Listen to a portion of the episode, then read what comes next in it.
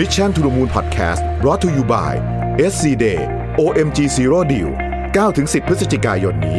จองศูนย์สัญญาศูนย์ ค่าใช้จ่ายวันโอนศูนย์ ทั้งบ้านเดี่ยวทาวน์โฮมและคอนโด เริ่ม 2-50 ล้าน ลงทะเบียนที่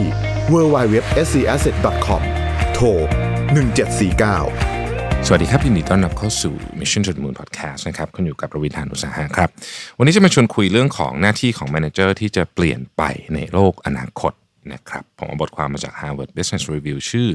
The Role of a Manager Has to Change in Five Key Ways นะครับ คือตอนนี้โลกมันเปลี่ยนเร็วนะฮะวิธีการ manage คนแบบเก่า ซึ่งมันมาตั้งแต่ยุคนู่นนะอ่ายุคที่เราปฏิวัติอุตสาหกรรมใหม่ๆนะฮะแนวคิดเรื่องของการทำโรงงานให้ efficient เนี่ยมันไม่สามารถใช้ในการบริหารบริษัทยุคใหม่ได้ แต่มันเป็นสิ่งที่สอนกันมาตลอดนะฮะเพราะฉะนั้นแนวคิดเรื่องนี้จึงต้องถูกเปลี่ยนไป นะครับ คือถ้าเราคิดถึงเรื่องของการเปลี่ยนแปลงอันรวดเร็ว จะทำให้คนพบว่าบทบาทของ manager จะทำงานเหมือนเดิมเนี่ยมันจะขัดกับ speed ความเร็วของการเปลี่ยนแปลงนะดังนั้นเนี่ยนะครับเวลาเราพูดถึงบทบาทของ manager เนี่ยเราก็มี 5 ประการที่คิดว่าจะเปลี่ยนไป แล้วก็จะทำให้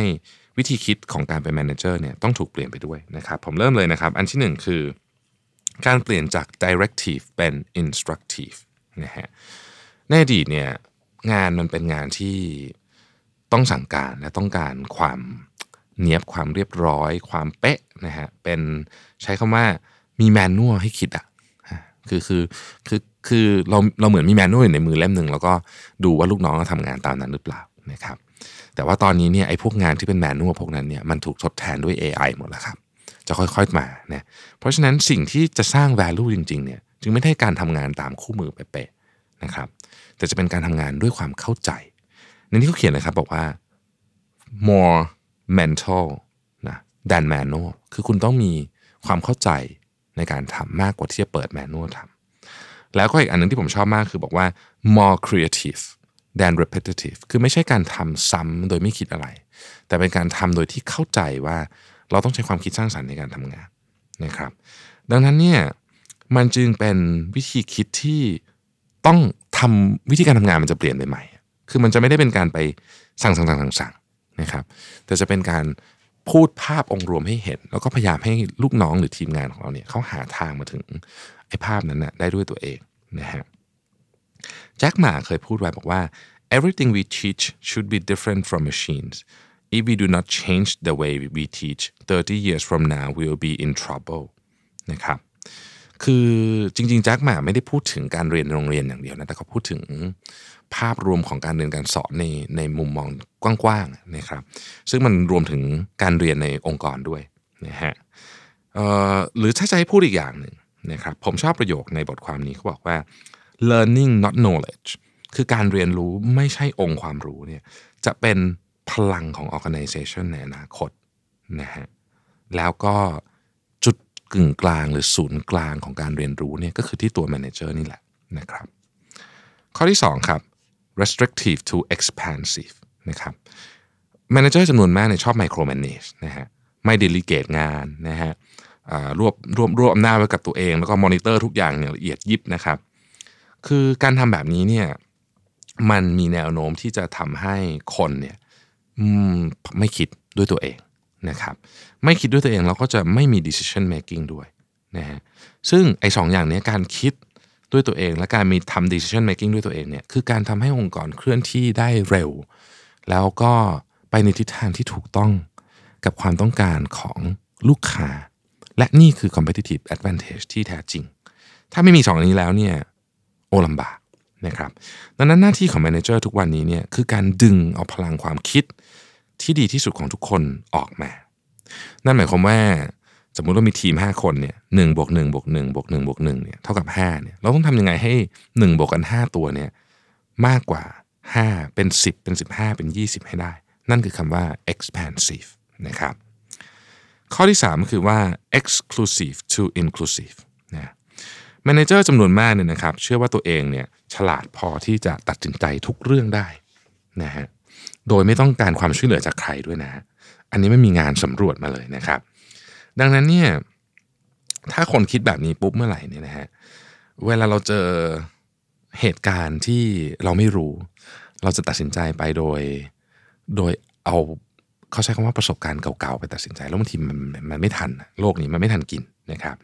ดังนั้น manager ที่ดีเนี่ยจึงควรจะสร้าง leadership circle ก็คือกลุ่มคนที่อยู่ในองค์กรเดียวกันเนี่ยนะฮะที่สามารถที่จะช่วยในการคิดหรือหามุมมองใหม่ๆ ในการในการที่จะตอบโจทย์ธุรกิจได้นะครับ หลายท่านคงจะเคยเคยได้ยินคำว่าฮิปโปนะ คือฮิปโปมันย่อมาจาก highest paid person in opinions in the room เนี่ยก็คือคนที่ได้ได้ค่าจ้างเยอะที่สุดในห้องประชุมนั้นจะเป็นคนตัดสินใจไม่ว่าคนอื่นจะคิดอะไรมาก็ตามเนี่ยนะครับ อันนี้ต้องเปลี่ยนวิธีนะเราต้องพยายามที่จะดึงเอาความรู้ความสามารถของบุคคลอื่นเนี่ยเข้ามาในกระบวนการการตัดสินใจของเราให้ได้นะครับ การที่แมเนเจอร์สามารถออกแบบระบบความคิดที่มีความหลากหลาย อันนี้จะเป็นตัวช่วยมากๆเลยที่ทำให้ทีมเนี่ยไปได้เร็วนะครับ แล้วก็สามารถที่จะเอาประสบการณ์ของคนหลาย ๆ คนเนี่ยเข้ามาเพื่อที่จะทำให้การตัดสินใจเนี่ยมันแม่นยำและถูกต้องตามโจทย์มากยิ่งขึ้นนะฮะข้อที่4นะฮะ repetitive to innovative นะครับ repetitive to innovative เนี่ยก็คือจริง ๆ ต้องบอกว่า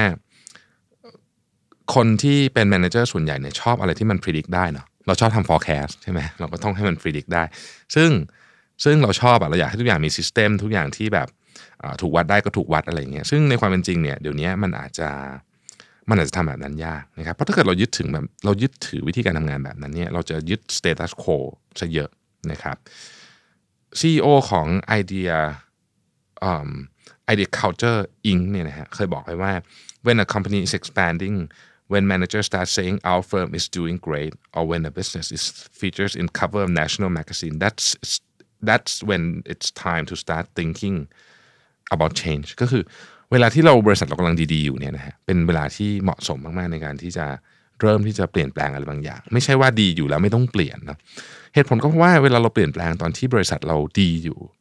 สุขภาพการเงินดีขายของได้ดีอยู่เนี่ยนะครับ เรามีพื้นที่ที่จะเปลี่ยนได้ แต่เมื่อไหร่เราอยู่ในช่วงวิกฤตเมื่อไหร่นี่นะฮะไอการเปลี่ยนแปลงเนี่ยมันทำไม่ได้แล้ว เพราะมันมันไม่มีทรัพยากรนะครับ ต่อไปครับ problem solver to challenger นะฮะ manager ส่วนใหญ่เนี่ยหน้าที่หลักเวลาเขาไปถามก็คือเขาบอกว่า manager ส่วนใหญ่เนี่ยจะตอบว่าตัวเองมีหน้าที่หลักในการดับเพลิงนะครับ ซึ่งจริงแล้วเนี่ยอันนี้เป็นสิ่งที่ไม่ดีนะฮะหน้าที่ของ manager เองเนี่ยควรจะเป็นหน้าที่ที่ท้าทาย ใช้คำว่าท้าทายคนในทีมที่จะให้ คิดไอเดียใหม่ๆ แล้วก็หาลู่ทางในการเติบโตนะครับ คิดถึงสิ่งที่ไม่เคยทำมาก่อนหน้านี้นะฮะอันเนี้ยเป็นสิ่งที่ควรจะเป็นหน้าที่ของ manager ไม่ใช่การดับไฟไปวันๆนะครับ สุดท้ายฮะ employer to entrepreneur นะครับ คืองานจำนวนมากเนี่ยนะฮะที่ออกแบบมาในโลกใบนี้เนี่ยถูกออกแบบมาเพื่อเอาอกเอาใจใช้คำนี้นะเอาอกเอาใจตัวหัวหน้า เอาอกใจบอสว่างั้นเถอะ นะครับซึ่งงานแบบนี้ไม่ดี คนที่ทำงานแบบนี้จะไม่มีความเป็น entrepreneurship คนที่เป็น entrepreneurship เนี่ยไม่ได้หมายความว่าเขาต้องอลุกขึ้นมาแล้วก็แบบทำงานหักลุ่งหักข้าม 7 วัน 7 คืนไม่ใช่อย่างนั้น แต่หมายความว่าเขาเขาสามารถเน้นงานของเขาไปที่ 1 ลูกค้า 2 คู่แข่ง 3 innovation และ 4 trend นะครับ5ก็คือตัว performance ขององค์กร แทนที่จะใช้เวลาทั้งหมดมาเอาใจเจ้านาย นี่คือความหมายของคำว่า entrepreneur ในมุมนี้นะฮะ คือเราโฟกัสไปที่สิ่งที่สำคัญจริงๆนะฮะไม่ใช่สิ่งที่เจ้านายบอกให้ทำการที่เราทำแบบนี้ได้เราสร้างทีมแบบนี้ได้เนี่ยทีมเราจะสามารถรับกับการเปลี่ยนแปลง ที่กำลังจะเข้ามาแล้วเกิดขึ้นที่ที่ที่เป็นการเปลี่ยนแปลงที่สำคัญกับธุรกิจเราได้นะครับผมทวนอีกครั้งหนึ่งนะครับ directive to instructive นะครับ restrictive to expansive exclusive to inclusive repetitive to innovative problem solver to challenger แล้วก็ employer to entrepreneur นะครับ ทั้งหมดนี้เป็นบทบาทใหม่ของ manager ในยุคนี้ซึ่งต้องเปลี่ยนให้ทันโลกข้างนอกนะครับ ขอบคุณที่ติดตาม Mission to the Moon Podcast ครับ สวัสดีครับ Mission to the Moon Podcast Presented by SC Asset